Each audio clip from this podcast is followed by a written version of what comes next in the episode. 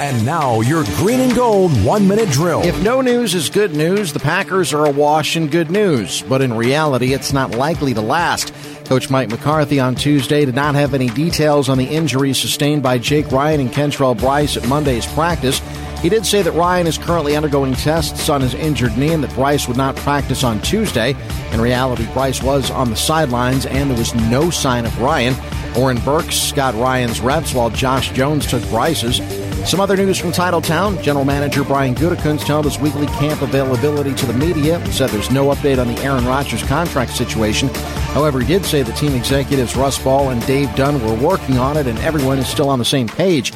He added, quote, I wouldn't put any timelines on it, but as long as everyone's working toward the same goal, we feel positive about it, end quote. On Wednesday, it's the Packers' off day this week. Family night is set for Saturday. Doug Russell, WTMJ Sports. This has been your green and gold one minute drill.